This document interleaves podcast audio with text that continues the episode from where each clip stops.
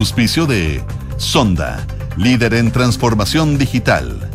Y Credicorp Capital, servicios financieros. Duna, sonidos de tu mundo. 12 de la tarde con un minuto comenzamos ahora en Duna por Duna y Duna.cl. ¿Cómo están? Muy buenas tardes con todas las novedades, las informaciones que han marcado la pauta de este día jueves 27 de abril. Cerrando ya abril y el fin de semana con lluvia. Y largo. O lluvias, como quieran decirle. Pero el viernes y sábado, ah, como igual ha ido cambiando. Parece que Sí. el domingo hasta sale el sol. Aquí en, en la región Parece metropolitana y también en el- otros puntos. parece que el- en la noche es la madrugada del sábado, en realidad. El viernes en la noche. El viernes en la noche. Parece que no es tanto la Así que cosa, si que tienen tan si tienen exagerados. algún- Siempre al tiro viene un temporal fuerte de lluvia. No, pero es bueno, por si tienen algún convite, como diría mi papá. Cámbialo Eh, para el domingo, para el sábado. No, nunca tanto, pues sí, la, la lluvia. ¿Qué te, hágalo en- qué te diría la gente del sur, que son alaracos los de Santiago? Yo no salgo Se mucho. encierran. en Yo no salgo mucho cuando llueve. No, sí, yo Me da también. frío. Pero eso es por la edad. Yo también. Bueno, bien. No, yo, yo hablo por mí, no por ti. No, por la edad yo también. Pero, pero no, pues ir con paragüita, con un poquito Salir preparado. con paraguas. Sí, Ya. sí. Jamás de Living the Life no voy a salir. Cuando si llueve no voy a salir a ninguna parte. Pero Ya, es una buena recomendación para este viernes, que de hecho se espera, eh, te espera lluvia durante la madrugada en realidad. El, el viernes en la noche más tardecito va, va a caer la lluvia y en la madrugada del día, del día sábado. Pero en todo caso, hoy día, por ejemplo, ya salió el sol, en la mañana estaba nublado. Ya hay cielo soleado, 21 grados la máxima se espera para hoy y hay a esta hora 16,8 grados de temperatura. Mientras que en Valparaíso, donde nos escuchan en la 104.1, eh, hace frío, está nubladísimo y baja temperatura, 14 grados. Mañana parecido, entre 2 y 16. Ah, eh, hace más frío. Especialmente el consejo va para quienes se van este fin de semana, mañana, se van a, a la región de Valparaíso, algún balneario a descansar. Ojo alerta marejada. Vayan, sí, alerta marejada. Es, es como, es eh, como lo normal para todos los fines de semana largos que pero, nos contamos. basta- pero, pero les va a tocar invernal, eso nomás. Les va a tocar como Sí. más frío, bajas temperaturas, pero exquisito. O sea, igual rico irse. Así que si, van si se van a la costa, tienen, vuelvo un convite en la noche. Y dale, es que me encanta la palabra convite. Te Es como encanta- de Te mi. encantan mis palabras de hace centurias. Claro. Ni siquiera es de mi mamá, es de mi abuela. de mi abuelita. Cariño de tu abuela. Vamos, un beso a mi abuela. Oye, eh, vamos con las noticias. eh, ya, fuera de risa, digamos. Yo creo que esto es una de las cosas más preocupantes del día. Y en todo sentido. En Cañete, la ruta Tirúa-Cañete, eh, un ataque a un furgón, furgón escolar. Sí. A ver, cualquier ataque a cualquier furgón, auto, camioneta, eh, de por sí es grave. Pero ya cuando le damos el elemento de que habían 23 niños y niñas de un liceo, No, horrible. según, los da- según la información que entregaba el conductor, claro, eh, eh, se habrían confundido con un furgón de una empresa forestal, como lamentablemente, insisto, se ha dado en otros casos. Eh, la buena noticia dentro de todo lo malo es que no hubo heridos, pero por supuesto, imagínate cómo pueden estar esos niños, esos papás, esa comunidad escolar, eh, una situación bien, bien preocupante que vamos a estar contándoles y que ya, obviamente como corresponde, ha sido condenado transversalmente, por ejemplo, por el gobierno, la ministra del Interior dice, lo, Sí. lo vamos a perseguir. Sí, los vamos a perseguir en- a través de su cuenta de Twitter. Ella dice que afortunadamente confirma que no hay lesionados, milagroso que no hay lesionados luego de ese ataque, pero claro, dice van a ser perseguidos los actores de este, de este ataque con todo el peso de la ley. Decía, nuestros niños y niñas tienen derecho a estar tranquilos, plenos y felices, planteaba, eh, poniendo de nuevo lamentablemente en el tapete la violencia ahora en la región de la Araucanía. Así es. Eh, Esto eh, en un día donde también la seguridad tiene otro foco. Vamos a estar contándoles lo que han sido las actividades por el aniversario 96 de Carabineros, por supuesto marcado por distintos hechos para bien y para mal, una discusión de seguridad también, el plan Calle Sin Violencia, y de hecho se han dado distintas actividades en Santiago, lideradas por el subsecretario del Interior Manuel Monsalve, y en Puerto Montt por el presidente de la República, Gabriel Boric, que está en ese lugar acompañando al general director de Carabineros. Vamos a estar contándoles también cómo ha sido esto en términos del aniversario de la institución policial en este día, donde eh, hay varias noticias también que vamos a estar contándoles más adelante. Les vamos a contar también novedades en torno a la discusión por el salario mínimo. La ministra del Trabajo habló del debate que se ha generado en el Congreso eh, para incrementar el salario mínimo a 500 mil pesos a julio de 2024, que está ahí con algunos problemas en el Congreso. Ella apunta a la oposición por el retraso de eh, esta normativa. Dice lo que hacen es tramitar excesivamente un proyecto que es tan necesario. Es parte del debate también que les vamos a estar contando. En materia internacional, actualizamos lo que sucede en Argentina con el cambio, Sí. el dólar y por sobre todo las implicancias también económicas y políticas que se dan con los máximos que han registrado en los últimos días, que también le hemos estado contando aquí en Duna. En Ucrania, eh, algo re- referido a Ucrania, que de hecho pidió al Papa Francisco traer de regreso a niños que fueron llevados a la fuerza a Rusia, una situación terrible que se vive, por supuesto, en esta invasión que lamentablemente continúa. Eh, noticias sobre el rey emérito Juan Carlos, que durante la semana se supo ahí que está de, de juerga, pero esto es más, más el comidillo real. Hay un libro que revela y asegura que el rey emérito tiene una hija secreta con un aristócrata. Ah, Que esas cosas siempre en la realeza van generando Oye, pero estaba de juerga esta semana. Miriam por la tetera. ¿ah? ¿Estaba de juerga esta semana? Eh, sí, en un club nocturno. Pero tan mayor y se va de juerga. Es como Bueno, que mayor, mayor. La, la- la sangre azul tiene esos beneficios. Esos beneficios, aguanta claro. todo. Y también les damos eh, noticias de la economía desde Estados Unidos porque creció menos de lo esperado en el primer trimestre de 2023. Había estado muy bien las noticias desde el gigante del norte, la mayor economía del mundo, pero esto podría ir decepcionando y teniendo algunos efectos a nivel económico de los mercados financieros. Y quien tiene sangre azul también es María del Carmen Rodríguez. Sí, totalmente. Que está aquí con nosotros. Sí. Ah, pero espérate, le íbamos a mandar a los titulares, pero en realidad viene la Yo pregunta pensé del que iba a día. decir que la pregunta del día tenía sangre azul, entonces no. La pero pero, tu, pero tu, tu línea me, me, me gustó. Pero te gustó, Sí. ya, te gustó mi link. Pero en todo caso me equivoqué, porque quiero invitarlos a participar en la pregunta del día, que ya está en nuestras redes sociales disponible, también en Twitter, arroba Radio eh, Duna. Casi 400 mil personas no pudieron pagar sus cuentas a tiempo durante el primer semestre de este año, según informe de la Universidad San Sebastián y de Equifax. ¿Te ha pasado a ti? Te dejamos tres alternativas. La primera, sí, estoy con deudas actualmente. La segunda, pago apenas. Y la tercera, no me ha pasado. Puedes votar, opinar en este, en este debate durante toda la jornada. Su excelencia. Sí. ¿Cómo está usted? Tito Rodríguez. Bien, ¿ustedes? Bien. Muy bien, pues aquí Qué estamos. bueno. ¿Revisamos los titulares? Vamos.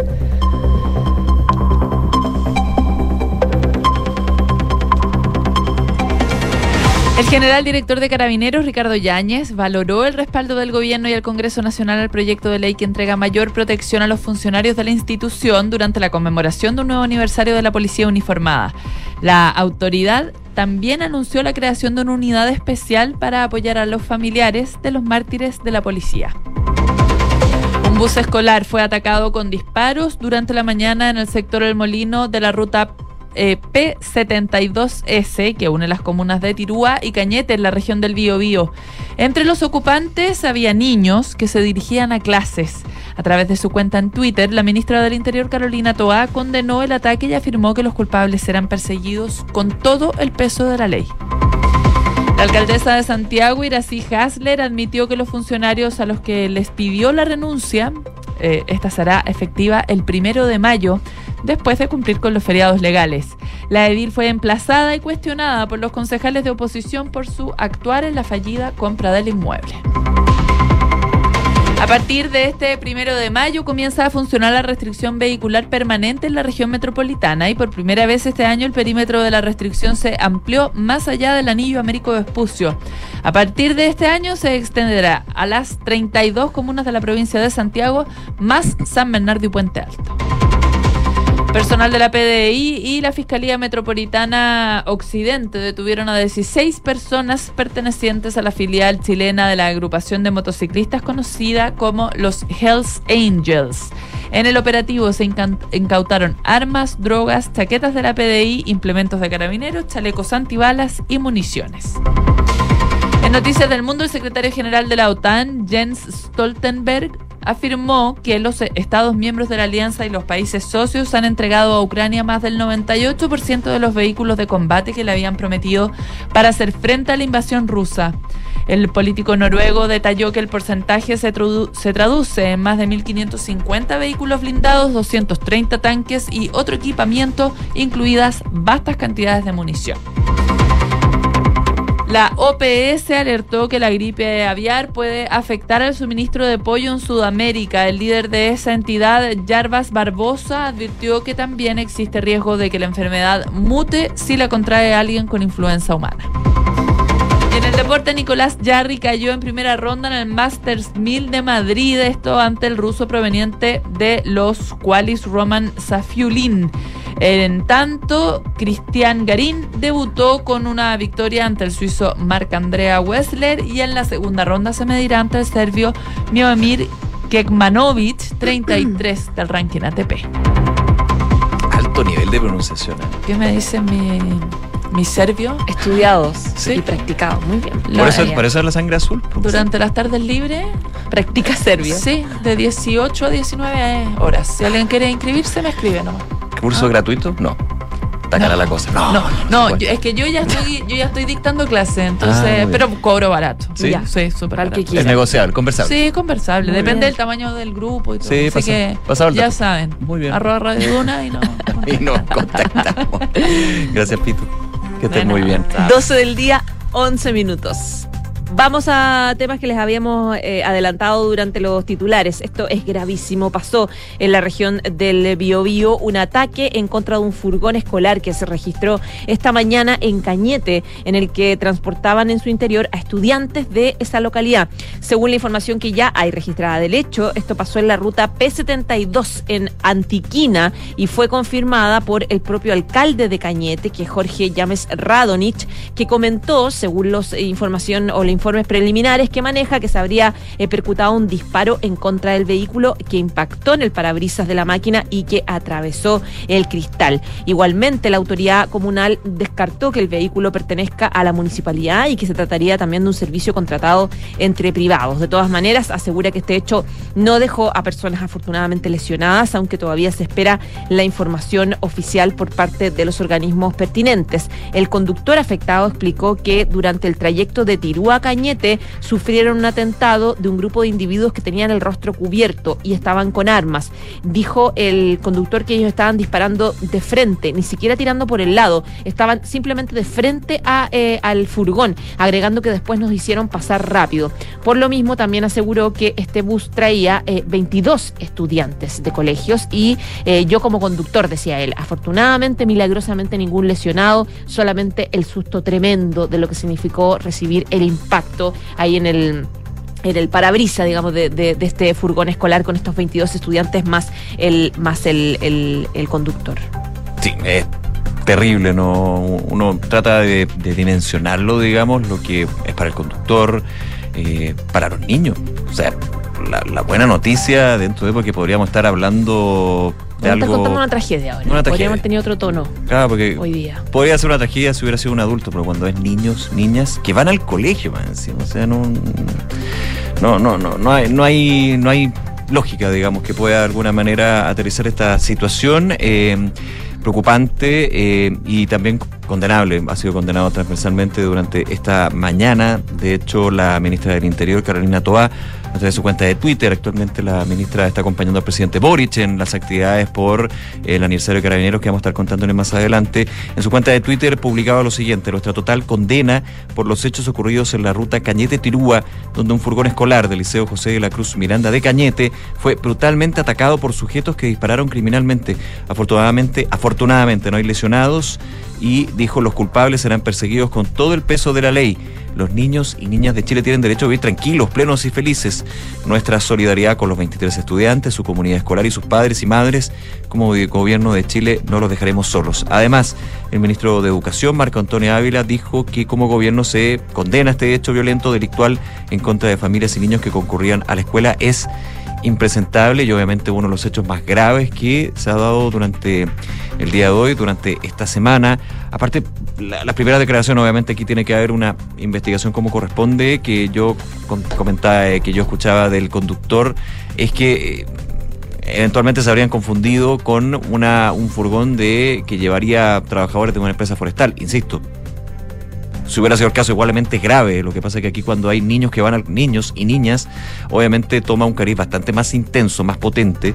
Eh, y aparte uno veía la- las imágenes a través de la televisión de los impactos de bala en el parabrisas por el lado también de este furgón. Un furgón que claramente se veía que era colegio, sería escolares. De hecho, en la parte de adelante, bueno, va a haber una investigación, desde el gobierno se condena, eventualmente hay que esperar, yo me imagino que si no hay ninguna duda, se van a presentar las querellas correspondientes para quienes resulten responsables, pero una persecución que se tiene que dar con respecto a este hecho y otros, donde lamentablemente se ha dado este tipo de situaciones. Recordemos en la macrozona sur, en Cañete, una zona roja en términos de estos conflictos y que de hecho ayer ya eh, comentábamos aquí en Duna, por eh, vigésima, sex, vigésima segunda vez se eh, prorrogó el estado de excepción constitucional en la macrozona sur, en la Araucanía y distintos puntos de la región del Bío en eh, la crisis de seguridad que se vive particularmente en esas zonas. Y seguimos en el sur del país, Nico, porque estaba ya el presidente Gabriel Boric que llegó anoche a Puerto Montt para participar en la conmemoración eh, de un nuevo aniversario de Carabineros, una, es una ceremonia que estaba encabezada por el presidente Gabriel Boric, también por el general director de Carabineros, por la ministra, la ministra del Interior eh, Carolina Toa, entre otras autoridades. Y ahí está eh, nuestra periodista del diario La Tercera, una infiltrada, por supuesto, de Duna en Punto, Isa Caro. ¿Cómo estás, Isa? Buenas tardes. Hola, José. Hola, Nico. ¿Cómo están? Muy buenas tardes. Buenas tardes. Cuéntanos, ¿ya pasó el, ya fue la ceremonia? Sí, eh, hace algunos minutos se dio por finalizada esta ceremonia en la que, como tú decías, José, participó el presidente Gabriel Boric. Es el segundo aniversario, él como jefe de Estado que le toca eh, liderar, ¿cierto? Lo hizo acá de manera inédita, además fuera de Santiago, esta vez acá en la región de Los Lagos, en la ciudad de Puerto Montt. Eh, llegó pasadita las 10 a la Escuela de Formación de Carabineros eh, junto a varias autoridades nacionales como la ministra del Interior, el fiscal nacional, eh, también estuvo acá el Contralor, vino el ministro de Hacienda, entre otras autoridades que lo acompañaron en este eh, aniversario número 96 de la institución. Eh, y lo vimos de manera muy cariñosa, ¿cierto?, llegar con el general director de Carabineros, Ricardo Yañez. Ellos participaron, de hecho, antes de la ceremonia en un desayuno con funcionarios policiales en un retén de acá mismo de Puerto Montt y luego eh, se vinieron juntos para ya eh, dar inicio a esta ceremonia. Eh, tuvo varios puntos significativos, José Nico, esta ceremonia a propósito de las palabras que dio el general director a la institución, en donde da dos mensajes significativos también a, la clase política, sobre todo, en primer lugar, hace un agradecimiento formal al Congreso de la República por haber despachado a ley la, la ley Nain Retamal, ¿cierto? Que como sabemos, se tramita justamente a propósito del fallecimiento del cabo Daniel Palma hace algunas semanas atrás. En ese sentido, eh, el general director valora esa determinación, también la promulgación rápida que le da el gobierno a esta normativa que de alguna manera busca entregar mayores herramientas a las policías en el ejercicio de sus funciones eh, para poder defenderse, sobre todo cuando esté en peligro eh, su integridad física o la de terceros. Así que esa fue una de las primeras eh, de las primeras ideas, ¿cierto?, que él destacó. También, por supuesto, se hizo un homenaje a los mártires. Llevamos 1233 ya con el fallecimiento del cabo Daniel Palma.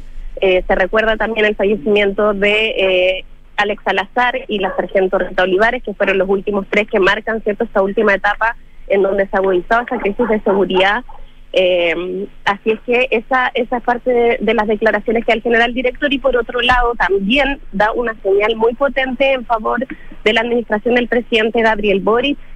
Eh, Ricardo Yáñez le agradece al presidente el eh, haber estado con ellos en momentos difíciles, pero además el haberlos apoyado en cuestiones concretas.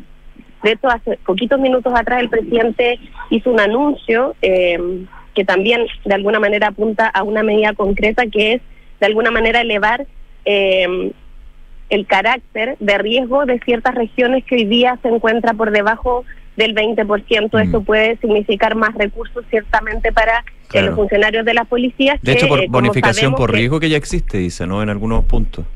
Exactamente, entonces mm. lo que hace esta medida que anuncia ahora el presidente, y por eso anda acá también el ministro de Hacienda, es que eh, se entregan más recursos en la medida que estas regiones, estos lugares eh, aumentan en esa como calificación eh, de, de, riesgo para que puedan de alguna manera tener mayores herramientas. Sabemos que en regiones, por lo general, los funcionarios enfrentan condiciones mucho más adversas que las que vivimos nosotros en la región metropolitana, así que ese es uno de los anuncios importantes que hace hoy día eh, acá el mandatario en el marco de este aniversario número 96 de Carabineros de Chile. Sí, y sacamos una duda porque hizo el anuncio el presidente Boric, pero eh, en términos de la ceremonia que se dio en Puerto Montt, eh, solamente hubo un discurso del general director de Carabineros. Eso no sé si también se toma como una señal en términos de dejar al líder de la institución eh, tener el punto de, hacer un discurso, donde de hecho otro tema, él hacía como un aviso publicitario, mencionar algún minuto, de invitar a jóvenes a incorporarse a las filas de Carabineros. Pero ¿se leyó así de alguna manera esto de que, o no sé si después una, un discurso también del presidente. Yo ahí me perdí un poco. No, la verdad es que el presidente no, no toma la palabra en esta ceremonia, es el general director, como dices tú, el que eh, encabeza esto y, da estos mensajes que yo les comentaba. Eh, la verdad es que hasta ahora no, no hemos tenido lecturas de esa naturaleza, al menos entre las autoridades que estaban acá, porque fue siempre lo que se pensó en términos del protocolo. Ahora, lo que sí eh, considero muy relevante también, y que fue uno de, las, de los mensajes que entrega el general director, es esta idea de que no se consigue una reforma institucional sin la participación activa de los carabineros. Esto es significativo en términos de eh, la agenda también que está impulsando el Ejecutivo, eh, en donde también Carabineros de Chile dice nosotros queremos ser parte, porque además, eh, decía el general director, hoy los carabineros no somos los mismos que ayer, el país, la sociedad y hasta la delincuencia han sufrido importantes cambios y nosotros nos hemos adaptado a las nuevas realidades, pero necesitamos el compromiso real y concreto del resto de los actores para enfrentar esta crisis de seguridad. Así que ahí también hace eh, un llamado, ¿cierto?, a que en el fondo la institución de carabineros esté, se aparte y se involucre en todo lo que pueda significar esta especie de modernización o reforma a las policías que eh, está impulsando el, el gobierno del presidente Gabriel Boric. Isa, ¿cuál es la agenda que tiene el presidente Gabriel Boric después de participar en esta en esta conmemoración y eh, si va a seguir acompañado de la ministra del Interior? Porque claro, ella llegó, me parece que ayer en la noche, ¿no? Eh, también para participar hoy día y se da en el contexto de que ayer fue interpelada, digamos. Me imagino que eh, hay... Se, aprobó la, interpelación. Se aprobó Perdón, se aprobó eso, se, confirmó la interpelación por parte de Chile Vamos y está también esta sensación de algunos sectores de, de que recibe un espaldarazo el propio presidente Boric. Sí, la verdad es que eh, la ministra llegó tarde ayer en la noche acá a Puerto Montt. Eh, ella va a estar acá durante la jornada eh, acompañando al presidente. No sabemos si en todas las actividades, porque él tiene varias actividades ahora más enfocadas en temas de descentralización. De hecho, se espera que a eso de las 16 horas el presidente haga un anuncio importante con el subsecretario Nicolás Cataldo de la Subsecretaría de Desarrollo Regional, en donde se van a anunciar ya las por fin, digamos, las dilatadas eh, rentas regionales. Se va a ingresar este proyecto de ley que eh, se había comprometido hace un buen tiempo ya. Eh, justamente hoy día se hace acá el anuncio desde Puerto Montt. esta actividad no, no tenemos claro si va a participar o no la ministra del Interior, pero ya eso de las 17, el presidente va a sostener un encuentro con dirigentes de organizaciones sociales. Esa ya sería su última actividad antes de volver a Santiago. A eso de las 16 se espera que él dé un punto de prensa y ahora seguimos acá en la Escuela de Carabineros esperando que la ministra del Interior mm. también pueda darnos algunas palabras respecto de esta fecha tan importante para la institución eh, de Carabineros que está eh, bajo, bajo el el alero cierto del Ministerio del Interior que lidera. Claro, y también a la espera de lo que diga y de las declaraciones de la ministra del Interior, que ya lo hizo a través de sus redes sociales, pero sobre la situación de Cañete que estábamos comentando, Isa, este ataque a un furgón escolar en Tirúa, Cañete, ya lo hizo a través de su cuenta de Twitter, pero evidentemente se le va a preguntar por, por este tema y las acciones a seguir. Absolutamente. Bueno, ella ya dijo que eh, se va a perseguir con todo el peso de la ley eh, vamos a ver acá si ya nos puede entregar algunos detalles, pero entendemos que eh, se le ha entregado información permanente desde que ocurre este hecho, así que estamos a la espera de que la ministra no, nos entregue mayor información al respecto. Perfecto, Isabel Caro, como siempre, muchísimas gracias. Un abrazo grande y dice que estés bien. Gracias, que esté muy bien. Que te vaya muy bien, cuídate. Se escucha un perrito ahí. Sí. Detrás. Ladra un clásico de los despachos en vivo. ¿Habrá sido un perrito carabineros? Puede ser. Puede ser. Puede ser. Puede ser. Perrito uniformado. 12 de la tarde con 24 minutos. Oye, vamos a otro tema. Eh, perdón, ayer hubo novedades con respecto a eh, la el proyecto de reajuste al salario mínimo. Recordemos que tras el acuerdo que alcanza el gobierno con la Central Unitaria de Trabajadores, la CUT, eh, llega a adelantar lo que es la meta que se ha propuesto el propio gobierno en términos de alcanzar los 500 mil pesos ya para julio de 2024. Esto es parte del acuerdo, esto se ve reflejado en el proyecto y no ha estado fácil la, la discusión, principalmente porque desde la oposición y otros sectores se apunta a que aquí no se ha conversado con las pymes, que finalmente son las que tienen una espalda menor en términos de poder eh, aspirar finalmente a alcanzar este eh, salario de 500 mil pesos a julio de 2024, o sea, pensando ya en el próximo año. Ayer eh, se aprobó en la Comisión de Trabajo de la Cámara de Diputadas y Diputados el debate, la idea de legislar en este caso, para ya entrar a lo que va a ser en particular. Hay declaraciones de la ministra Janet Jara, quien lidera estas tratativas, en entrevista con Radio ADN, eh, manifestó su preocupación por la demora en la tramitación de la iniciativa de reajuste. Recordemos que igualmente nunca es bueno que se dilate mucho los proyectos de ley, pero sí este proyecto en particular es retroactivo en cuanto es despachado y eh, promulgado por el presidente y publicado en el diario oficial. Sin embargo, eh, muestra su preocupación por la demora en la tramitación y señaló la ministra del Trabajo que es necesario avanzar para darle certeza a la gente. Eh, la ministra Jara dice que lo que se hace es retrasar la tramitación de la ley y es preocupante porque el salario mínimo rige a partir del 1 de mayo. Claro, es retroactivo, pero finalmente influye mucho lo que pueden ser eh, los, los, efectos calendarios ahí. Sí es cierto que muchas veces la ley ha estado lista después del 1 de mayo y se ha aplicado con efecto retroactivo, dijo, pero mayo tiene dos semanas legislativas. Claro, porque ahí están las digitales entre medio, entonces se puede ir eh, aplazando más la discusión. Esa es la visión que tiene el gobierno al respecto.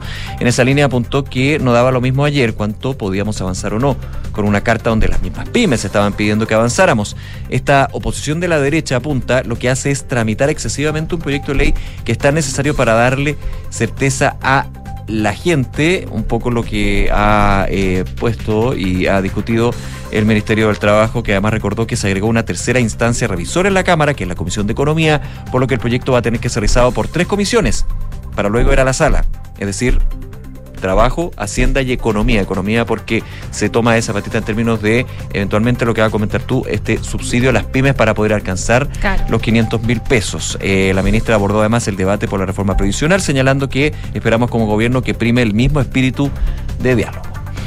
Bueno, y en paralelo a estas negociaciones, este debate que se da en el Congreso para confirmar el salario mínimo de 500 mil pesos, es que se da también estas conversaciones y negociaciones con los sectores de pyme, de pequeños empresarios sobre todo, que están eh, en duda y con mucha incertidumbre respecto de la aplicación y se está negociando una suerte de apoyo eh, del Estado para poder concretarlo de la mejor manera. Ayer hubo una reunión, pero que no tuvo buenos resultados eh, o resultados concretos como hubiesen querido de varios gremios con el ministro de Economía, Nicolás Grau para poder definir un instrumento de apoyo a las firmas de este sector para concretar el alza de salario mínimo. Eh, eh, el hecho de que el gobierno acordara con la CUT eh, adelantar la meta de alcanzar esta 300 a 500 mil en julio del próximo año no fue bien visto por varias pymes, por algunas empresas que dicen que el Ejecutivo no los consideró en las conversaciones y muchos dicen que simplemente no van a poder llegar ellos a esa meta, no van a poder resistir este aumento. Y en la reunión de ayer tenían un objetivo que era por lo menos definir un mecanismo de apoyo para que el sector pueda implementar el alza salarial que contempla eh, llegar a ese monto en tres alzas,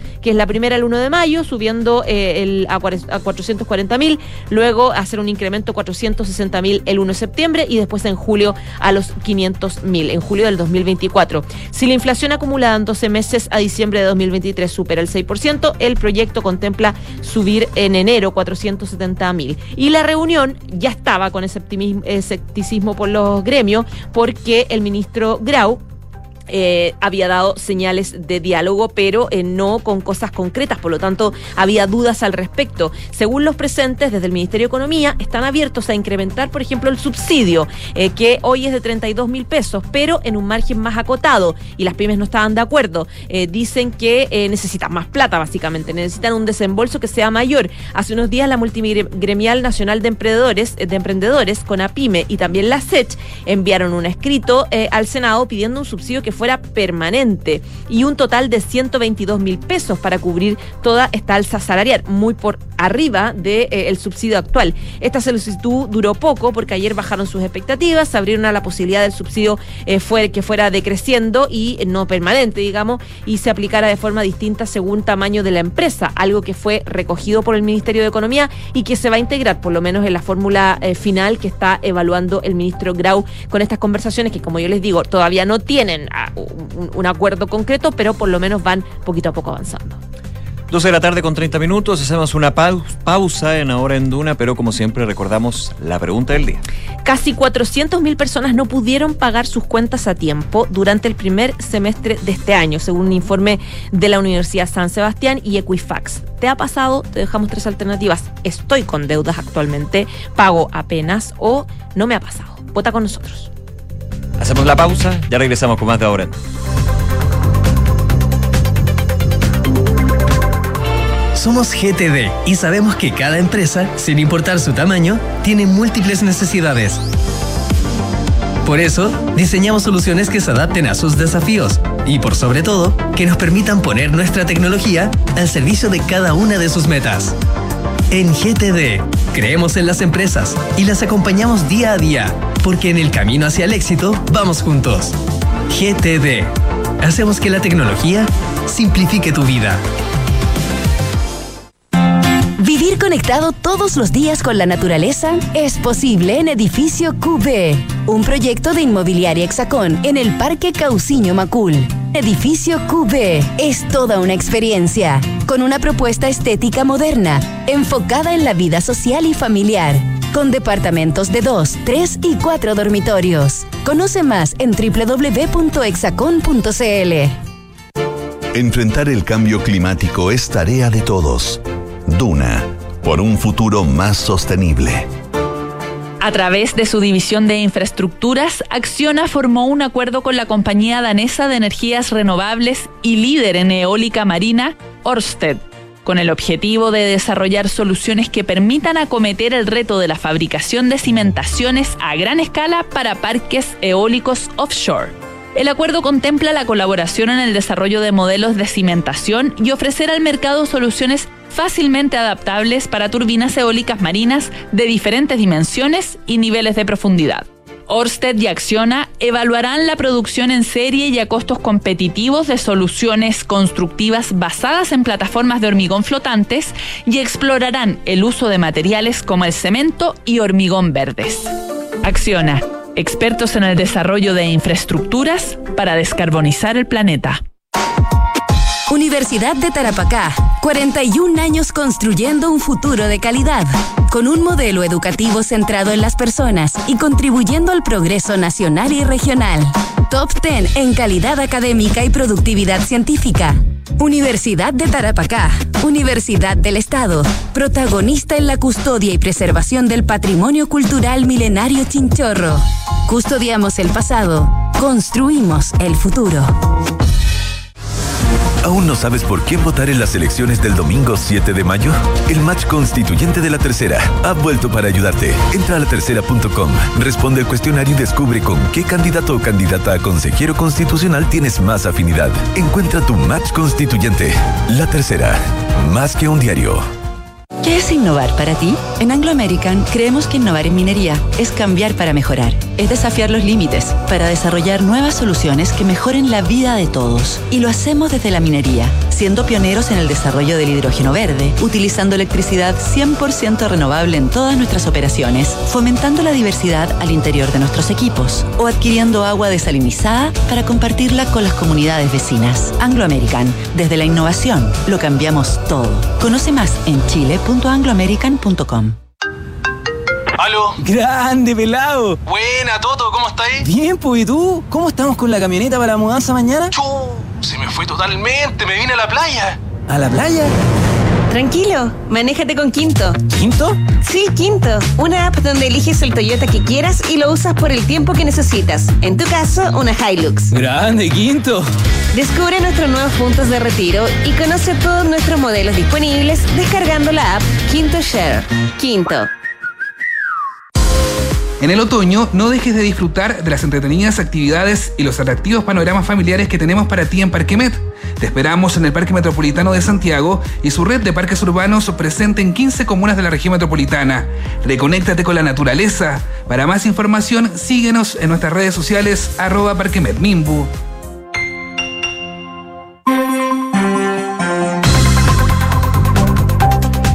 12 de la tarde con 34 minutos. Estás en Duna y revisamos noticias internacionales hasta ahora.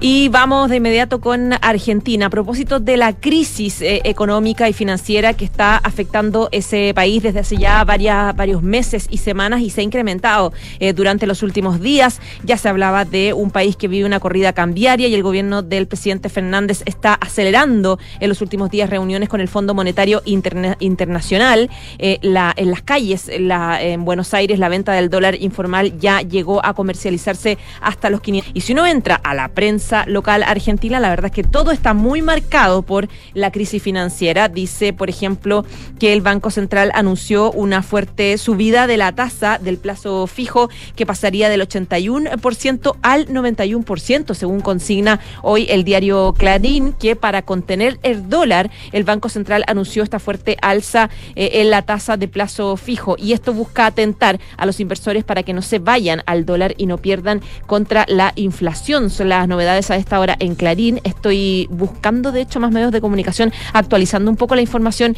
que se vive en estos minutos en, en Argentina, a propósito también de manifestaciones. Sí, Nico. Sí, perdona que te interrumpa, José. Vamos a ir a materia internacional. Está hablando en Puerto Montt ahora la ministra del Interior, Carolina Toa. Escuchamos. Fue agredido por un grupo de personas, recibió disparos. Afortunadamente no hubo víctimas.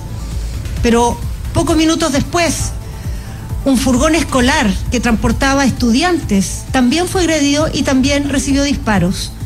Y esos policías y sus compañeros y compañeras que estaban afectados porque hacía poco habían también sufrido este atentado, tuvieron que abocarse a proteger a las víctimas, a buscar a los culpables. Ese es el tipo de mensaje que nos entrega el sacrificio, la entrega con que día a día Carabineros desarrolla su labor. Y las palabras hoy día del general Yáñez nos han mostrado que no solo esta institución es tributaria de esa tradición y de ese sentido de sacrificio, de compromiso con el país, sino que también es tributaria de los tiempos que, que vivimos hoy día, de la necesidad de modernizarse, de ponerse a tono con una ciudadanía, ciudadanía más exigente, que pide a de todas las instituciones transparencia, pide que haya controles, pide que haya rendición de cuentas, pide que haya efectividad pide que haya capacidad de ocupar las mejores tecnologías y las técnicas más efectivas. Ese es el esfuerzo que en conjunto, como gobierno y también como sociedad, como Estado de Chile, estamos haciendo para darle a las policías las condiciones para ser la institución moderna que Chile necesita y exige. Como parte de eso. Hay las declaraciones de la ministra del Interior, Carolina Toa, agradecer ahí eh, la poder escuchar por parte de Canal 24 Horas TVN, eh, hablando tras lo que fue el discurso. Está acompañada a esta hora por el subsecretario de del Delito, el general director de Carabineros y también el subsecretario de Desarrollo Regional en lo que ha sido este aniversario de la institución. También refiriéndose brevemente, vamos a tener después seguramente las preguntas de la prensa sobre lo que sucedió en la ruta Tirúa Cañete. Recordemos, José, este mm, baleo a un furgón escolar con más de 20 niños y niñas que iban a un liceo en esa comuna. Vamos a estar ahí con, con lo que son las declaraciones por parte de la ministra del Interior, que ya se refirió también en su cuenta de Twitter sobre este hecho en el sur del país. Vamos a estar pendientes entonces de las novedades en el sur de país, del país con las, con las declaraciones que hace la ministra del Interior y también eh, prontamente el presidente Gabriel Boric. Y volvemos a Argentina. Eh, yo te estaba contando a propósito de las novedades en la crisis financiera que está viviendo ese país con el alza del dólar. Solo para actualizar, el dólar blue retrocede en esta jornada otros seis pesos tras las intervenciones del gobierno y ya la prensa local trasandina está hablando de un golpe de timón para poder manejar la crisis. El Banco Central volvió a subir hoy las tasas de interés por temor al dólar. La entidad monetaria aumentó la tasa nominal anual en referencia del 81 al 91%, lo que implica que la tasa efectiva anual para los plazos fijos pasó al 140%. Con el objetivo de calmar un poco el mercado cambiario fue que el Banco Central volvió a subir esta tasa de referencia tan solo a una semana después de haberla actualizado. El directorio aprobó un aumento para llevar la tasa de referencia al 81 nominal al 91. El banco había subido tan solo tres puntos porcentuales la tasa de interés el jueves pasado en una reunión del directorio y para el mercado el aumento de tasas había quedado corto porque la tasa efectiva mensual era de 6,7, eh, un punto por debajo del 7,7% de inflación del mes pasado y también de las expectativas del índice de los precios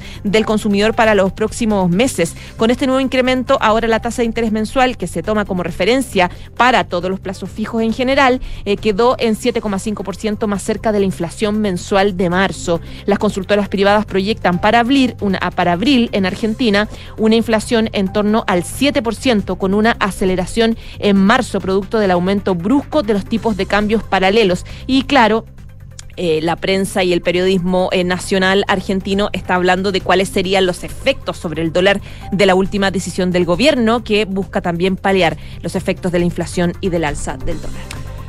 12 de la tarde con 40 minutos. El primer ministro de Ucrania, Denis Shmyhal, pidió al Papa Francisco, con quien estuvo en una reunión media hora, ayuda para que puedan regresar al país los niños ucranianos que fueron llevados a la fuerza Rusia, invitando al pontífice además a que visite el país. El eh, primer ministro explicó que con el Papa Francisco habló del plan de paz que ha apuntado el presidente Volodymyr Zelensky y de los posibles pasos que podría dar el Vaticano para ayudar a llegar a esa paz.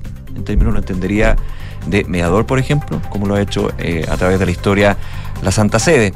He pedido, por ejemplo, asistencia del Vaticano y del Papa para la restitución de los niños que fueron llevados a la fuerza por Rusia y también he invitado al Papa a visitar Ucrania, lo explicó en la sede de la Asociación de la Prensa Extranjera de Roma, el primer ministro ucraniano. El presidente Zelensky también ha invitado al Papa a visitar el país, pero Francisco siempre ha contestado que lo hará cuando pueda también ir al Moscú para tener un equilibrio, digamos, en este conflicto. Por su parte, la oficina de prensa de la Santa Sede explicó que durante las reuniones que el primer ministro mantuvo en el Vaticano se trataron los, diversos temas relacionados con la guerra en, Ucrania, prestando especial atención al aspecto humanitario y los esfuerzos para restablecer la paz. En ese contexto, dijeron, se trataron diversos temas relativos a la vida y la actividad de las iglesias en el país. Tras la reunión con el Papa, el primer ministro regaló al pontífice una reproducción de una jarra de cerámica que representa un gallo que encontraron en una casa cercana a Kiev después de un bombardeo, junto a espigas de trigo de Ucrania y también ofreció un libro sobre fotos respecto a la guerra en curso y la resistencia del pueblo ucraniano. El pontífice obsequió, en tanto al primer ministro, un bronce que representa una flor, floreciendo con la inscripción La paz es una flor frágil. 12 del día y 42 minutos. Tú adelantabas las novedades con el rey emérito de España, Juan Carlos I. El rey tiene 85 años, pero la verdad es que eh, eh, da la sensación de que tiene energía para hacer muchas cosas todavía.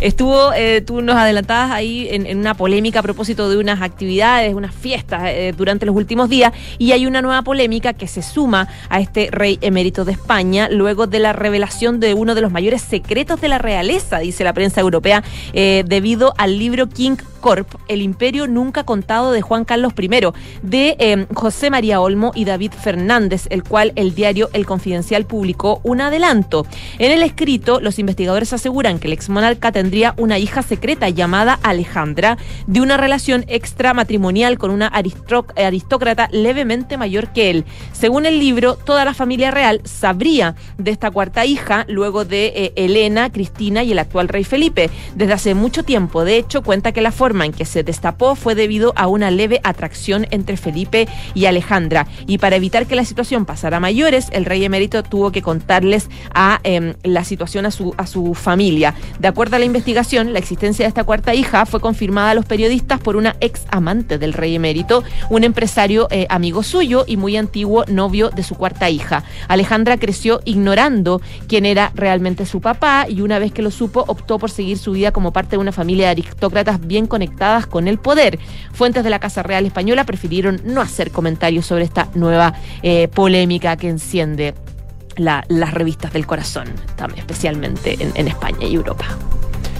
12 con 44 y para cerrar nuestro bloque internacional contarles que la economía de Estados Unidos creció 1,1% el primer trimestre de 2023, la información que entregó la Oficina de Análisis económico del gobierno. De esta manera, la primera economía del mundo ralentizó el crecimiento tras experimentar un aumento de 2,6% en el Producto Interno Bruto el último trimestre de 2022. Así que una noticia que obviamente no, no cae muy bien. Según el organismo, el crecimiento en los tres primeros meses de 2023 refleja un aumento del gasto gubernamental y el consumo, además de un incremento de las exportaciones. El gasto en consumo se vio afectado por las alzas en bienes como servicios.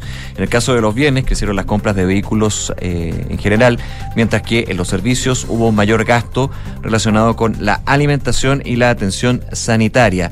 Esta desaceleración respecto al trimestre anterior, el último trimestre del año pasado, se debió a una caída en las, inversiones de inventarios privados el dinero que se gasta en las empresas en adquirir existencias para su inventario que más tarde planean comercializar y en la inversión fija residencial, que son las compras de instalaciones residenciales privadas que tienen en su poder eh, aquellas personas que arriendan eh, viviendas. Con estos datos, la economía de Estados Unidos lleva dos trimestres seguidos moderando su, su crecimiento tras salir de la recesión el tercer trimestre de 2022. Recordemos que el año pasado, de hecho, Estados Unidos cerró con un alza en el PIB de 2,1%. 12 del día, 45 minutos. Estás en Ahora en Duna. Y volvemos a temas nacionales. A esta hora en el centro de Santiago, ojo para los que están eh, trasladándose a las zonas de la Alameda, en el centro en realidad, se están registrando incidentes en las cercanías de liceos eh, alrededor de la región, región metropolitana. De hecho, ya se reportan barricadas. Hay un estudiante atropellado por un carro eh, policial. Eh, se están registrando entonces estos incidentes que son eh, cerca de los liceos 1, el Liceo de Aplicación y Barros Borgoño, en el centro de Santiago. En ese contexto, en redes sociales circuló un video donde un carro lanzagases de carabineros atropella supuestamente a un estudiante, lo que fue ratificado después por la institución. El video es de hoy, un menor de 17 años resultó con contusiones leves y se encuentra al interior del liceo, señaló Carabineros. El mayor Bahamonde sostuvo que alumnos del Barros Borgoño prendieron barricadas, barricadas lanzaron cerca de 80 eh, objetos incendiarios. Hay un video que se viraliza, dice, estamos corroborando la información, pero fue impactado en una de sus piernas. Antecedentes deben ser ratificados en todo caso para informar al Ministerio Público. Según este carabinero, el estudiante solo tendría contusión en una de sus piernas. Solicitamos si eh, requería atención médica de urgencia. Las manifestaciones son en el marco del rechazo a la ley Nain Retamal, eso en el centro entonces de Santiago, cerca de los liceos de aplicación y Barros Borgoño. 12 con 47. Eh, a propósito de Santiago, durante esta mañana eh, el ministro de Transportes, junto a la ministra de Medio Ambiente y también la delegada presidencial de la región, eh, lanzaron el plan de gestión de episodios críticos, que incluye, entre varias materias, ampliar la restricción vehicular a gran parte de la región. Cuando siempre hablamos de la restricción en el anillo Américo Vespucio, bueno, esto se va a ampliar. Es importante tenerlo en consideración cuando haya, cuando haya eh, situaciones justamente de, eh, de emergencia o preemergencia. Según eh, detalló el ministro Juan Carlos Muñoz, históricamente la restricción vehicular era al interior del anillo Américo Vespucio. Históricamente, pero en realidad cuando se estableció y se configuró dentro del anillo, que fue hace un par de años. Esta vez, por primera vez, vamos a extender la área la que los vehículos están afectos a toda la provincia de Santiago, más San Bernardo y también Puente Alto. Es decir, la prohibición va a afectar desde el 1 de mayo a 32 comunas de la provincia de Santiago, además de Puente Alto y San Bernardo. Esta medida afecta directamente a vehículos catalíticos, recordemos, inscritos hasta el 2011, y las motos registradas hasta 2010, para regir entre mayo y agosto de este año. Quienes no cumplan con la medida, es decir, que sean eh, que sean fiscalizados y no cumpliendo con esta normativa en las 32 comunas de la provincia de Santiago, cuando haya emergencia y preemergencia, se exponen a multas que van desde 1 a 1,5 unidades, unidades tributarias mensuales, es decir, entre los 60 mil y 90 mil pesos. Para esto habrá fiscalización a través de cámaras instaladas alrededor de toda la ciudad, según el titular de transporte, son más de 430 los equipos que van a captar las patentes de los vehículos. El año pasado, de hecho, ya se habían cursado 92 mil multas, donde dijo 99 de cada 100 fueron cruzadas gracias a las imágenes de las cámaras. En tanto, la delegada presidencial, Constanza Martínez, dijo que cuidar la salud de las personas y lograr que cumplamos las normas primarias de contaminación requiere un esfuerzo de muchos sectores, ya sea agrícola, industrial, del transporte y también el residencial. 12 del día, 49 minutos. Seguimos eh, revisando información nacional. En esta jornada, la senadora independiente Fabiola Campillay llegó hasta la Corte de Apelaciones de Santiago para pedir el desafuero de la diputada María Luisa Cordero en el marco de una querella por delito de injurias graves con publicidad. La acción judicial fue presentada luego de los dichos negacionistas que formuló en su contra la psiquiatra a finales de marzo. En el programa Sentido Común de la radio El Conquistador, la doctora Cordero dijo que Campillay tiene un ojo que le funciona y el otro día un cabro, decía, la pilló hablando por celular en un pasillo, le tomó una foto y la subió en las redes. Acusó que ella no es ciega total. Acompañada por la abogada Alejandra Riaza, la senadora planteó que ella es una persona negacionista porque en mi caso ya eh, tuvo justicia y eh, ya tiene al agresor tras las rejas. Entonces no puede ella desconocer todo lo que ha ocurrido y menos decir que tengo un ojo por el que veo claramente. Eh, hoy no soy yo quien tiene que demostrar que estoy ciega, es ella quien va a tener que demostrar eh, que yo veo y les garantizo y les aseguro que va a perder esta querella, decía la senadora a propósito de los dichos de esta diputada que por cierto fueron eh, condenados totalmente, no solamente por el gobierno, sino que por el Congreso de manera transversal, también sectores de oposición y oficialistas. Campillay añadió que aunque nadie del entorno de Cordero se ha acercado a ella o a su equipo para pedir disculpas, ya es muy tarde para una solución del conflicto. Confirma entonces eh, que pide a la Corte de Apelaciones su desafuero eh, contra la diputada Cordero para iniciar esta querella. 12 de la tarde con 50 minutos. Eh, yo se los comentaba también al inicio del programa cuando hablábamos de este fin de semana largo. Rico fin de semana largo. Día lunes, Día Internacional de los y las Trabajadoras. Y con respecto a esto, un aviso, porque obviamente en algunas zonas de la, de la zona centro y sur del país se esperan lluvias, pero también marejadas. Bueno, las marejadas es para todo el país, como ya estamos acostumbrados con estos episodios y estas alertas de eh, marejadas anormales. Este fin de semana, eh, entonces, ya se ha informado por parte de la Armada que eh, hay reportes de marejadas para este fin de semana entre los Vilos y el Golfo de Penas, por eso se hizo un llamado a la precaución. De hecho, el Centro Meteorológico Marítimo de Valparaíso emitió un aviso proyectando condiciones de mar como marejadas del noroeste al oeste que también afectan al archipiélago Juan Fernández. Se estima que esto se vaya a manifestar con mayor fuerza a contar del viernes. Siempre la marejada viene el fin de semana. Pero sí, voy a hacer esa pregunta a gente que sepa, porque siempre el fin de semana, te juro, siempre la hizo de marejada solo el fin o de las semana. contamos más el fin de semana. No, no, O sea, pues- previo al fin de semana, Bueno, ¿no? puede ser, una vez me dicen, oye, ustedes son. Porque ustedes cuando viene el fin de semana largo, fin de semana. cuando viene el fin de semana largo se preocupan de pareja. Dice No. que el clima dice voy a perjudicar a los que se van de fin de semana largo a la playita. La posición de la luna, no sé, pues Claro. esto, esto tiene, tiene toda una Mira, ciencia. Puede ser, puede ser. Sí, pues, fin- no sé, bueno, siempre tengo esa duda, lo voy a, lo voy a, Vas a consultarlo. Sí, para gente que sabe, no uno. Eh, se, espera que esta eh, condición se dé el viernes 28 hasta el sábado 29, alcanzando su mayor desarrollo en las respectivas horas, obvio, de pleamar o alta marea y según las condiciones del viento local. Desde el Centro Meteorológico Marítimo de Valparaíso se apuntó a que se van a generar un oleaje con rompiente en la bahía abierta a esa dirección del sector de Golfo de Pena, insisto, hasta los Viros y Archipiélago Juan Fernández, alcanzando su mayor desarrollo durante las horas de plamar o altas mareas y en particular entre las 16 y 19 horas. Por eso la Autoridad Marítima ha hecho el llamado a actuar con prudencia, cautela, respetar las normas de seguridad, evitando el tránsito por sectores rocosos, no ingresar al mar durante el evento de marejadas y no desarrollar actividades náuticas y deportivas sin la debida autorización. 12 del día, 53 minutos, y va saliendo cada vez más información, Nico, respecto al episodio de esta mañana con este ataque a un furgón escolar eh, en la comuna de Cañete, donde, claro, entró una bala, eh, quebró parte del parabrisa eh, y afortunadamente no pasó nada porque iban eh, varios escolares, iba el conductor, etcétera. Hay una declaración que está haciendo el conductor que confirma evidentemente que se sufrió un atentado. Eh, dice tener a estos individuos de frente encañonándonos fueron unos momentos de terror que vivimos eh, dentro de este furgón escolar. Dispararon directo al parabrisas, sufrió daños, el parachoque sufrió daños, entraron balas hasta el fondo de la máquina. Era el testimonio que hace. Fue, eh, fue de lejos porque yo estaba a 200 metros, los vi. Bajé la velocidad hasta quedar a unos 80 metros de ellos. Y ahí es cuando corrieron, nos apuntaron, nos dispararon y tiraron una multitud de, de tiros. Más de 30 tiros fueron los que dispararon, según eh, consigna este chofer de este, de este furgón escolar, que afortunadamente no hubo heridos, no hubo víctimas fatales, pero estaba lleno y una veintena de estudiantes junto con él eh, trasladando a los, a los niños en, la- en las escuelas del sector. 12 de la tarde con 54 minutos. Noticias de la economía y de las deudas. De hecho, parte de nuestra pregunta del día, como tú comentabas, José, al inicio del programa.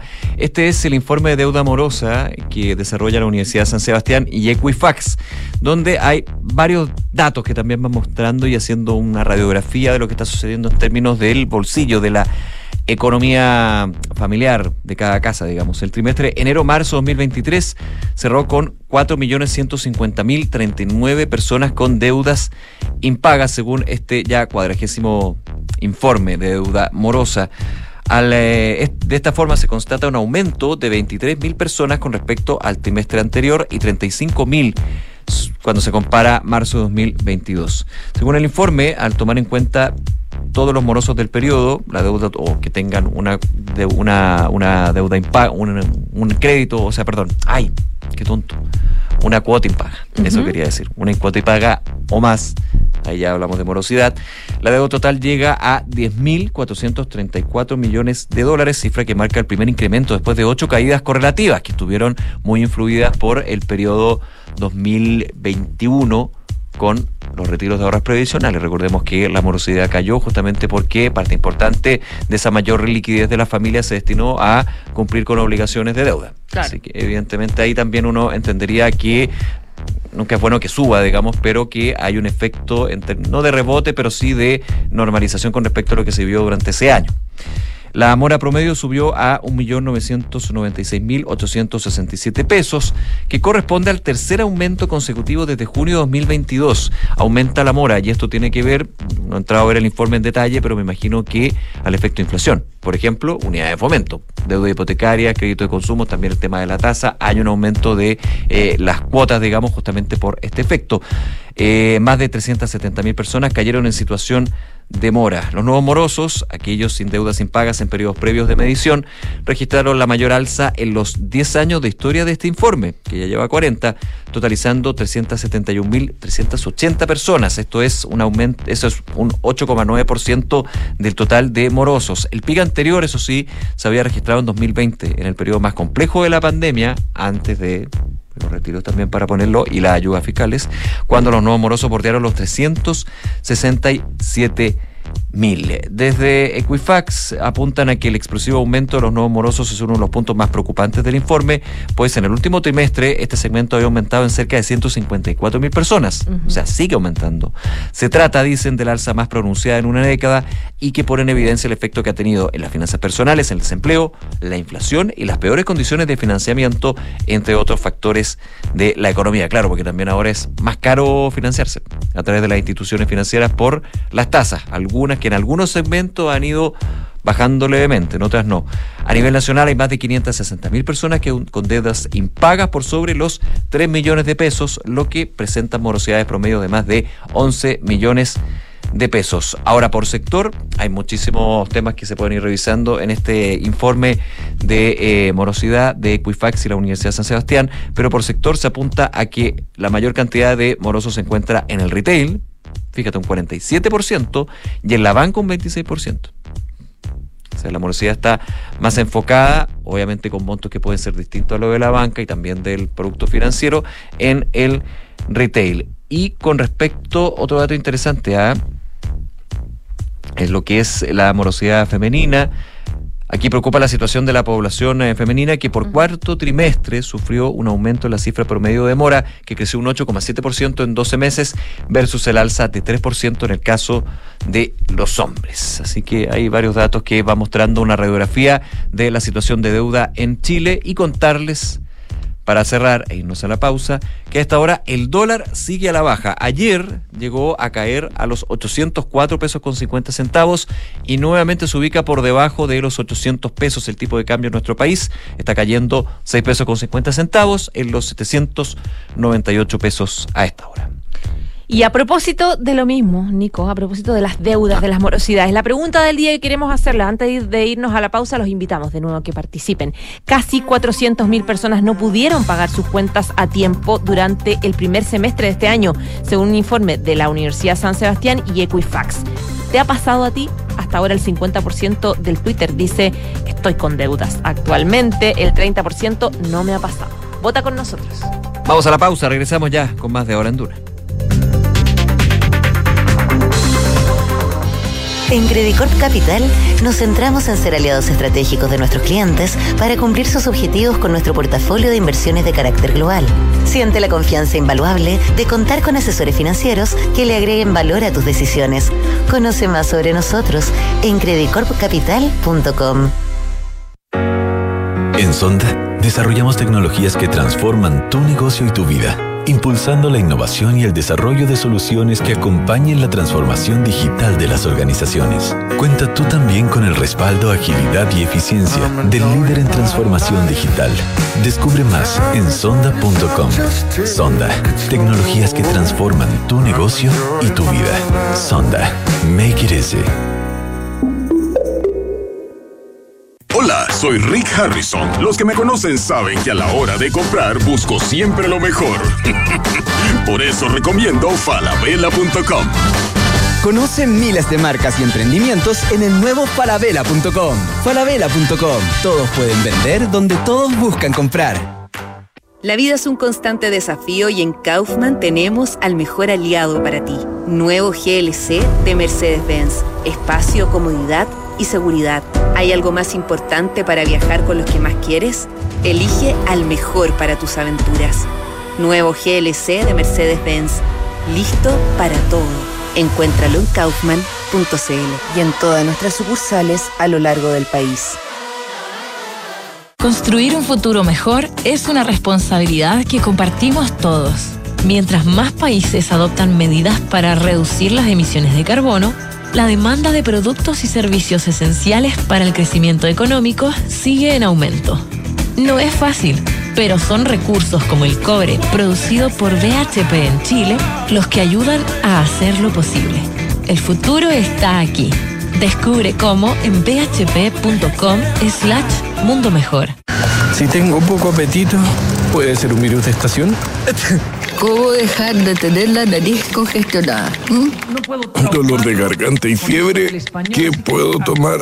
El buscador no alivia tus síntomas ni da tratamientos correctos. Evita el autodiagnóstico y atiéndete en el servicio de teleurgencia de Clínica Alemana. Atención rápida y oportuna para adultos y niños, de lunes a viernes de 8 a 23 horas. Reserva tu hora en clínicaalemana.cl. Teleurgencia, si es tu salud, es la alemana. Este domingo 7 de mayo, para votar, recuerda, presentar tu cédula de identidad o pasaporte. Si eres indígena, podrás escoger entre la cédula nacional indígena o la de candidaturas a consejeras y consejeros generales. Solo una. Con lápiz pasta azul, marcar una sola preferencia. Doblar tu voto y pegarle el sello adhesivo. Depositarlo en la urna y listo. ¿Aún tienes dudas? Infórmate en cervel.cl al 606.166 o en nuestras redes sociales. Elección Consejo Constitucional 2023. Ahora votamos todas y todos. Servicio Electoral de Chile. Cervel. ¡Felicidades! Puedes escoger el premio que quieras. ¡Ay, quiero ese! No, eh, ese. No, mejor el del lado. ¡Ay, no sé cuál elegir! A veces no importa si le sigues dando vueltas, pero a la hora de invertir es mejor Scotia Fondos, que cuenta con toda la solidez y respaldo internacional que tiene Scotia, donde puedes invertir de manera fácil a través de la app o web y un grupo de coaches expertos te guiará según tu perfil de riesgo y objetivos. Toma la mejor decisión. Invierte en Scotia. Infórmese de las características esenciales de la inversión en estos fondos mutuos establecidas en sus reglamentos internos y scotiabankchile.cl. Infórmese sobre la garantía estatal de los depósitos en su banco en cmfchile.cl. Marca registrada de Bank of Nova Scotia, utilizada bajo licencia. Con Talana, la más completa plataforma digital de recursos humanos, ahorras tiempo y costos. Simplifica tus tareas del día a día con las soluciones del ecosistema de Talana. Dedícale tiempo a lo que más importa, los equipos y las personas que lo conforman. Únete a las miles de empresas que ya han digitalizado su área de recursos humanos con Talana. Conoce más en talana.com.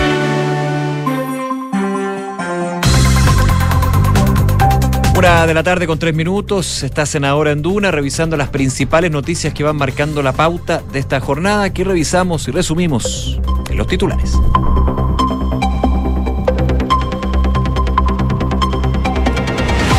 General director de Carabineros, Ricardo Yáñez, valoró el respaldo del Gobierno y el Congreso Nacional al proyecto de ley que entrega mayor protección a los funcionarios de la institución durante la conmemoración de un nuevo aniversario de la Policía Uniformada. La autoridad también anunció la creación de una unidad especial para apoyar a los familiares de los mártires de la policía. Un bus escolar fue atacado con disparos durante la mañana en el sector El Molino, en la ruta P72S, que une las comunas de Tirúa y Cañete, en la región del Biobío. Entre los ocupantes había niños que se dirigían a clases. A través de su cuenta de Twitter, la ministra del Interior, Carolina Toá, condenó el ataque y afirmó que los culpables serán perseguidos con todo el peso de la ley.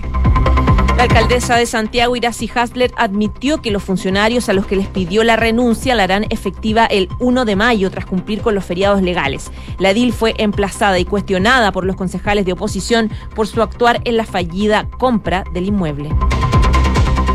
La senadora independiente por la región metropolitana, Fabiola Campillay, presentó ante la Corte de Apelaciones de Santiago una solicitud de desafuero de la diputada María Luisa Cordero.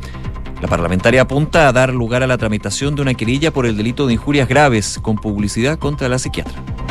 A partir de este 1 de mayo comienza a funcionar la restricción vehicular permanente en la región metropolitana y por primera vez este año el perímetro de la restricción se amplió más allá del anillo de Américo Vespucio. A partir de ahora se extenderá a las 32 comunas de la provincia de Santiago más San Bernardo y Puente Alto. Personal de la Policía de Investigaciones y la Fiscalía Metropolitana Occidente detuvieron a 16 personas pertenecientes a una filial chilena de la agrupación de motociclistas estadounidense conocida como Hells Angels. En el operativo se incautaron armas, drogas, chaquetas de la PDI, implementos de carabineros, chalecos antibalas y municiones. Secretario general de la OTAN, Jens Stoltenberg, afirmó hoy que los Estados miembros de la alianza y los países socios han entregado a Ucrania más del 98% de los vehículos de combate que le habían prometido para hacer frente a la invasión rusa. El político noruego detalló que el porcentaje se traduce en más de 1.550 vehículos blindados, 230 tanques y otro equipamiento, incluidas vastas cantidades de municiones. La OPS alertó que la gripe aviar puede afectar al suministro de pollo en Sudamérica. El líder de esa entidad, Yarvas Barbosa, advirtió que también existe riesgo que la enfermedad mute si la contrae alguien con influenza humana. Y Nicolás Yarri cayó en primera ronda de los Master 1000 de Madrid ante el ruso proveniente de Qualis Roman, Safiulin. En tanto, Cristian Garín debutó con una victoria ante el suizo Marc-André Jusler en la segunda ronda que se medirá ante el serbio Maomir Makmavovic, el ranking 33 del ATP. Era, perdón, era Maomir Kekma, Kekmanovic. ¿Estás segura? No soy la Pit Rodríguez. Hay que decirle con confianza. Kepmanovic, ahora sí. Una de la tarde con seis minutos. Vamos a las informaciones y por supuesto un tema gravísimo que se dio durante las últimas horas y que está siendo abordado en distintos ámbitos es este mm, hecho en la ruta Tirúa Cañete José, donde estuvo involucrado y donde fue se le disparó a un bus escolar que llevaba más de 20 niños en su interior. Sí, esperamos entonces las declaraciones del presidente Gabriel Boric sobre el episodio. Ya hubo una declaración condenatoria muy clara, muy explícita de eh, la ministra del Interior, Carolina Toá, quien también participando en esta conmemoración del aniversario número 96 de Carabineros, condenó el episodio, dijo que se va a investigar para dar con los culpables de este ataque a este furgón escolar. En paralelo a esa conmemoración eh, que fue liderada por el general Yáñez, el general director de Carabineros, él hizo, encabezó en realidad la ceremonia de conmemoración y recordó también a los tres recientes mártires que despidió Carabineros en las últimas semanas y destacó también la evolución que ha tenido y que se debe seguir, dijo, teniendo en la institución con el cambio eh, de los tiempos. Desde Puerto Montt, en la región de los lagos, Yáñez les habló a los funcionarios policiales, pero también a la sociedad y dijo que todos los carabineros comprometen su apoyo a José Roa, el abogado que va a estar a cargo de coordinar la reforma de las policías en el gobierno de Gabriel Boric. Hoy los carabineros no somos los mismos de ayer, el país, la sociedad y hasta la delincuencia han sufrido cambios importantes y nosotros nos hemos adaptado a las nuevas realidades. Necesitamos el compromiso real y concreto del resto de los actores relevantes del sistema de seguridad pública, decía el general director. Nuestro diseño estratégico señala expresamente que somos una institución policial centrada en las personas y que... Eh, tenemos principios rectores a la subordinación de la autoridad civil, con transparencia en la gestión, enfoque de género, decía, además de un irrestricto respeto a los derechos humanos. De la ceremonia que se desarrolló en la Escuela de Formación de Carabineros, también participó el presidente Gabriel Boric, que viajó anoche a Puerto Montt, y la ministra del Interior, Carolina Toa. En el inicio de su discurso, Yáñez recordó a los nuevos mártires de la institución, Daniel Palma, Rita Olivares y Alex Salazar, que fueron asesinados en distintas circunstancias y aseguró que la sociedad tiene una deuda con ellos, aunque también agradeció las muestras de apoyo de la ciudadanía. Una de la tarde con nueve minutos, eh, tensión en lo que se vive en la frontera entre Chile y Perú. Recordemos que eh, el, país vecino, eh, la, la administración de la presidenta Diana Boluarte, definió decretar estado de excepción en la frontera con Chile y otros países para enfrentar la crisis migratoria que está aumentando la presión en esa zona. Eh, hay declaraciones el día de hoy del ministro de Relaciones Exteriores chileno, canciller Alberto Van Claveren, quien reconoció que esta decisión es una situación que está llevando a cabo las autoridades y destacó el trabajo que también se da en términos del diálogo. Eh, en una entrevista con Radio Infinita, el secretario de Estado advirtió que el tema es muy complejo y afecta a una serie de países de América del Sur. Estamos hablando, dijo, de un flujo migratorio procedente de Venezuela, superior a 7 millones de personas y menos del 10% de esa cantidad se encuentra en Chile. Obviamente, decía en esta entrevista el canciller, es un problema que afecta a toda la región y el camino para enfrentarlo es doble por una parte, lograr una mayor cooperación regional, en eso se ha estado eh, trabajando desde hace tiempo, pero es un tema complejo, apunta, porque cada país es soberano y hace falta hacer coincidir las políticas migratorias de los distintos países.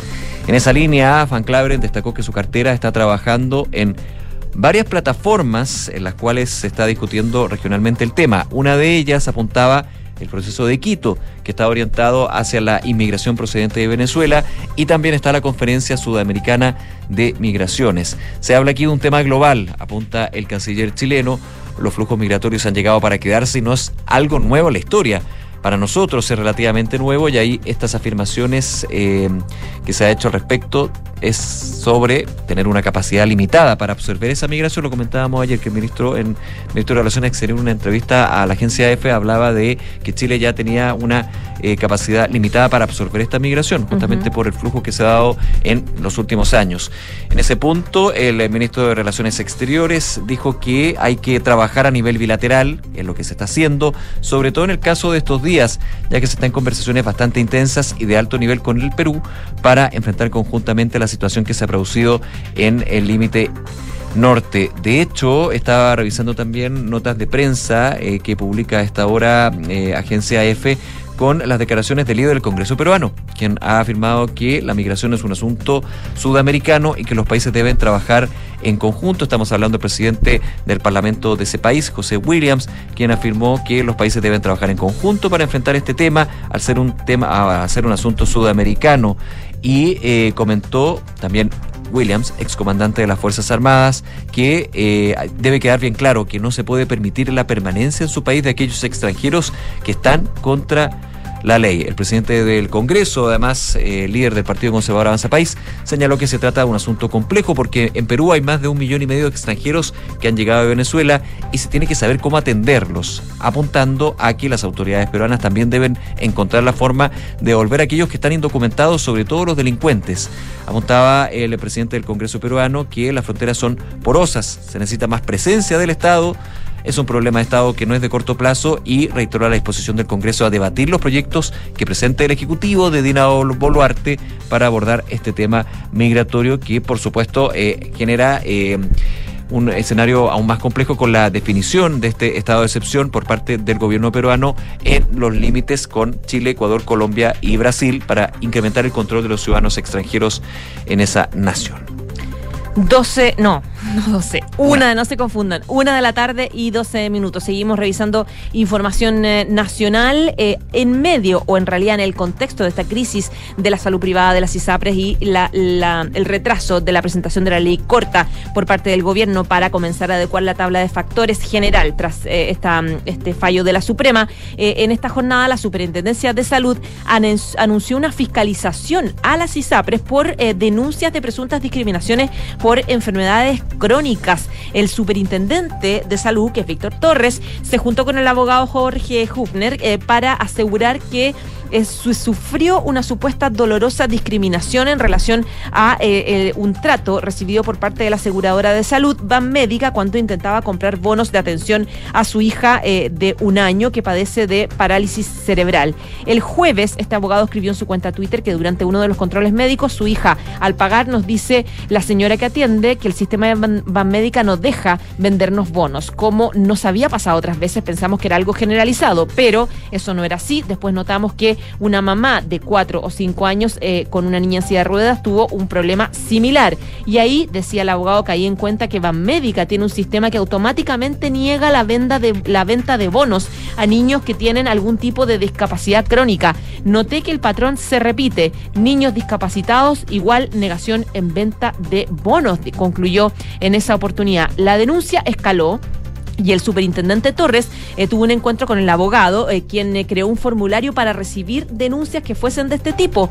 La autoridad afi- afirmó que hay aproximadamente 60 casos similares a los de este abogado. Asimismo, aseguró que el organismo perteneciente al Ministerio de Salud va a hacer fiscalizaciones al resto de las ISAPRES para poder pesquisar si está pasando algo similar. También agregó que vamos a observar los casos nuevos y ampliar estas fiscalizaciones al resto de los seguros privados. Torres sostuvo que se está desarrollando una nueva circular que va a instruir de manera general a las ISAPRES eh, que no puede existir ningún tipo de mecanismo que establezca algún impedimento a las personas para poder acceder a atenciones de salud y que se, eh, se tiene que mantener la cobertura, sobre todo en aquellos casos donde hay patologías que efectivamente así lo requieren, impidiendo eh, que exista algún tipo de eh, discriminación. El abogado dijo que mi caso particular, en teoría, tiene que estar solucionado. Es lo que me ha señalado la ISAPRE. Van Médica también se puso en contacto con nosotros, dice el superintendente, para intentar generar puentes eh, que no solo solucionen el caso concreto mío, sino que de otros usuarios que están en una situación similar. Una de la tarde con 15 minutos, lo comentábamos también durante el programa, hay cambios en el plan eh, contra la contaminación en la región metropolitana que entre las novedades que van a comenzar a partir del 1 de mayo, amplía el perímetro de restricción vehicular en la región. Se incluye toda la provincia de Santiago, más San Bernardo y Puente Alto, que no pueden circular por el anillo Américo Vespucio. Esta, esto fue anunciado durante la mañana en el contexto del lanzamiento del Plan de Gestión de Episodios Críticos 2023, que incluye otras medidas como la extensión del periodo de prohibición de las quemas agrícolas y las paralizaciones para algunas fuentes fijas industriales. El ministro de Transporte, Juan Carlos Muñoz, advirtió que el sistema de transporte es responsable de un 39% de las emisiones locales.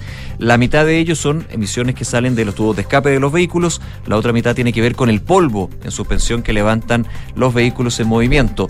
Por eso, decía el ministro, es tan importante esta restricción vehicular que apunta a aquellos que son solo más contamina son los más contaminantes de todos. Hablamos de los más antiguos y que son responsables de la mayor cantidad de emisiones. Se explicó que de los 2 millones de vehículos que circulan actualmente por la capital, la restricción afecta a cerca de 200 mil. De hecho, ahí también se ha generado siempre una discusión cuando se presentan estos planes de episodios críticos en términos de que 2 millones 200 mil, ¿cuánto puede ser el impacto que esos 200 mil no eh, circulen durante un día? Lo digo en términos de que, claro, los otros, al ser más nuevos, tienen las normas Euro 5, Euro 6, ya yo no sé en qué va, digamos, pero igual tienen un grado contaminante. Obviamente menos que los que están inscritos antes del 2011, pero bueno, es una discusión que está ahí planteada. Eh, se subrayó que la medida opera entre mayo y agosto, mientras que las multas van entre los 60 mil y 90 mil pesos. Mañana se va a informar el calendario de los dígitos afectados día a día. Además, el eh, ministro de Transportes y Telecomunicaciones apuntó a que la fiscalización no solo está en manos de carabineros, también, sino también de las cámaras, porque obviamente con toda la demanda que se tiene sobre carabineros, imagínate que además encima que estén fiscalizando cuando haya episodios de emergencia y preemergencia en todas las esquinas de la capital. Se ha dispuesto, dijo, 430 cámaras a lo largo de todo Santiago, cámaras que fiscalizan principalmente. El año pasado, de hecho, se cursaron 92 mil multas y 99 de cada 100 fueron tomadas a través de las cámaras. O sea, importante ahí el trabajo que se hizo desde la tecnología para fiscalizar aquellos vehículos que en ciertos días no podían circular por eh, en- dentro del anillo Américo Vespucio. En esa línea destacó que sí hay un ámbito en el cual se ha tenido buenas noticias, que es justamente la renovación del parque de buses en la ciudad. Así que novedades con respecto a se amplía el perímetro de restricción vehicular en la región metropolitana y que va a incluir a también las comunas de San Bernardo y Puente Alto, además de toda la provincia de Santiago. Mañana se informa el calendario de, de dígitos que también ustedes lo pueden seguir si están en el caso de estos vehículos que están antes de 2011 y también motocicletas en una aplicación re, re buena que tiene eh, el Ministerio del Medio Ambiente y también el Ministerio de Transporte que te avisa cuando no puede circular. Ah, mira, Sí. hay que seguirlo entonces. Sí, pero bueno. Una de la tarde, 18 minutos. Nico, te llegó eh, como a eso de las once y media, por ahí, 12. Estaba en el metro. Ah, está, y, te llegó- a empezaron a sonar. Empezaron Tu a sonar celular y yo qué pasó, sonar. pero me acordé porque me habían contado que iba a haber esto. es, eh, lo que pasa es que sonó esta, típica alarma del sistema de alerta de emergencia SAE en algunas comunas de la zona oriente, por ejemplo, la comuna de Las, Cone- de Las Condes. El Servicio Nacional de Prevención y Respuesta ante Desastres, que es SENAPRED, explicó que hoy día efectivamente se activó este SAE, Sistema de Alerta de Emergencia, en Las Condes y alrededores. A eso de las once y media de la mañana anunciaron en su cuenta de Twitter el inicio de pruebas de mensaje del Sistema de Alerta de Emergencia para la comuna de Las Condes. Claro, empieza a sonar y tiene un sonido tan raro, tan peculiar, que Pero todos que nos lo. Sí, pero, pero como que genera así como ah, algo pasó, algo pasó. Fíjate que ya, fue- más fue- tarde, dale. Perdona, que ahora me acuerdo que fue divertido porque estaba en el metro ¿Ya? viniendo por acá. Y de hecho me empezó a sonar. Me acordé y dije, ah, ¿qué pasa? Ah, ah, no, ¿verdad que Ah, él ¿verdad sabe, que él sabe. Ya. Pero, Pero, estaba, lo primero fue alertarte. pero estaba llegando a Tobalaba, pues faltaba todavía, estaba en Providencia. Ya, bueno, un detalle, si no estoy diciendo que Pero a lo mejor es tu celular que está. con- No, si sonaron varios. Ah, le sonó a todo el mundo. No sé ahí cómo será la Bueno, no sé georreferenciación. no sé cuál es No, la- sí, pues, pero es que Moncho ahí en los controles me dice que a ti te sonó, pero yo estaba en Providencia técnicamente. No había llegado Ah, mira. a las Condes. Pero bueno, detalle, ¿no? Estaba Bueno, cerquita, estaba ¿por cerquita. qué sonó? Hay Estaba que- en el hay que- metro aparte. Hay que preguntarse por qué sonó. Eh, explicaban que esto fue debido a la ubicación de las antenas. Existe probabilidad de, lo que, de que los sectores cercanos a la comuna de Las Condes reciban un mensaje de prueba, fue lo que avisaron. Este sistema de alerta de emergencias para celulares permite enviar información a los teléfonos que cuenten con sello de compatibilidad y este mensaje se emitirá en caso de riesgos de tsunami, sismos de mayor intensidad, erupciones volcánicas e incendios forestales que amenacen las viviendas. Por lo tanto, esto fue una prueba que se sintió en varios celulares aquí de la, de la zona oriente. Así es. A mí, a mí no sonó. ¿No te sonó? No. Siempre me suena, primera vez que no me suena. ¿No te sentiste Fue la única en la radio a la que no me avisaron. Yo creo que ahí hay, Hay algo, Hay algo, hay algo. hay algo personal entonces. De todas maneras. Bueno, porque tú eres de la República Independiente Yo de creo que puede ser por eso, Eso ser. Ya zonas lejanas, ahí no, no pasa nada. Saluda a Colina, lo más grande. Lo más grande. Oye, eh, una de la tarde con 21 minutos, estamos terminando, pero eh, revisemos, José, lo que fue la pregunta del día y cómo van en Sí. términos de este informe de deudas moros o de, de morosidad en Chile. Claro, les contábamos que casi 400.000 personas no pudieron pagar sus cuentas a tiempo durante el primer semestre de este año, según un informe de la Universidad San Sebastián y de Equifax. ¿Te ha pasado a ti? Eh, está disponible nuestra pregunta en todas nuestras redes sociales y hasta ahora el 45% dice sí, estoy con deudas actualmente, el 36,4% dice no me ha pasado y el 18,2% estoy pagando apenas mis deudas. Credit Corp Capital es un holding dedicado a la prestación de servicios financieros con presencia en Colombia, Chile, Perú, Estados Unidos y Panamá. Conoce más en creditcorpcapital.com. La transformación digital de tu empresa nunca estuvo en mejores manos. En Sonda desarrollan tecnologías que transforman tu negocio y tu vida, innovando e integrando soluciones que potencian y agilizan tus operaciones. Descubre más en sonda.com. Sonda Make It Easy. Una de la tarde, 22 minutos. Ya nos vamos, pero quédese con nosotros en Radio Duna, la 89.7, porque vienen las cartas notables de Bárbara Espejo y una nueva edición de Información Privilegiada. Chao, chao.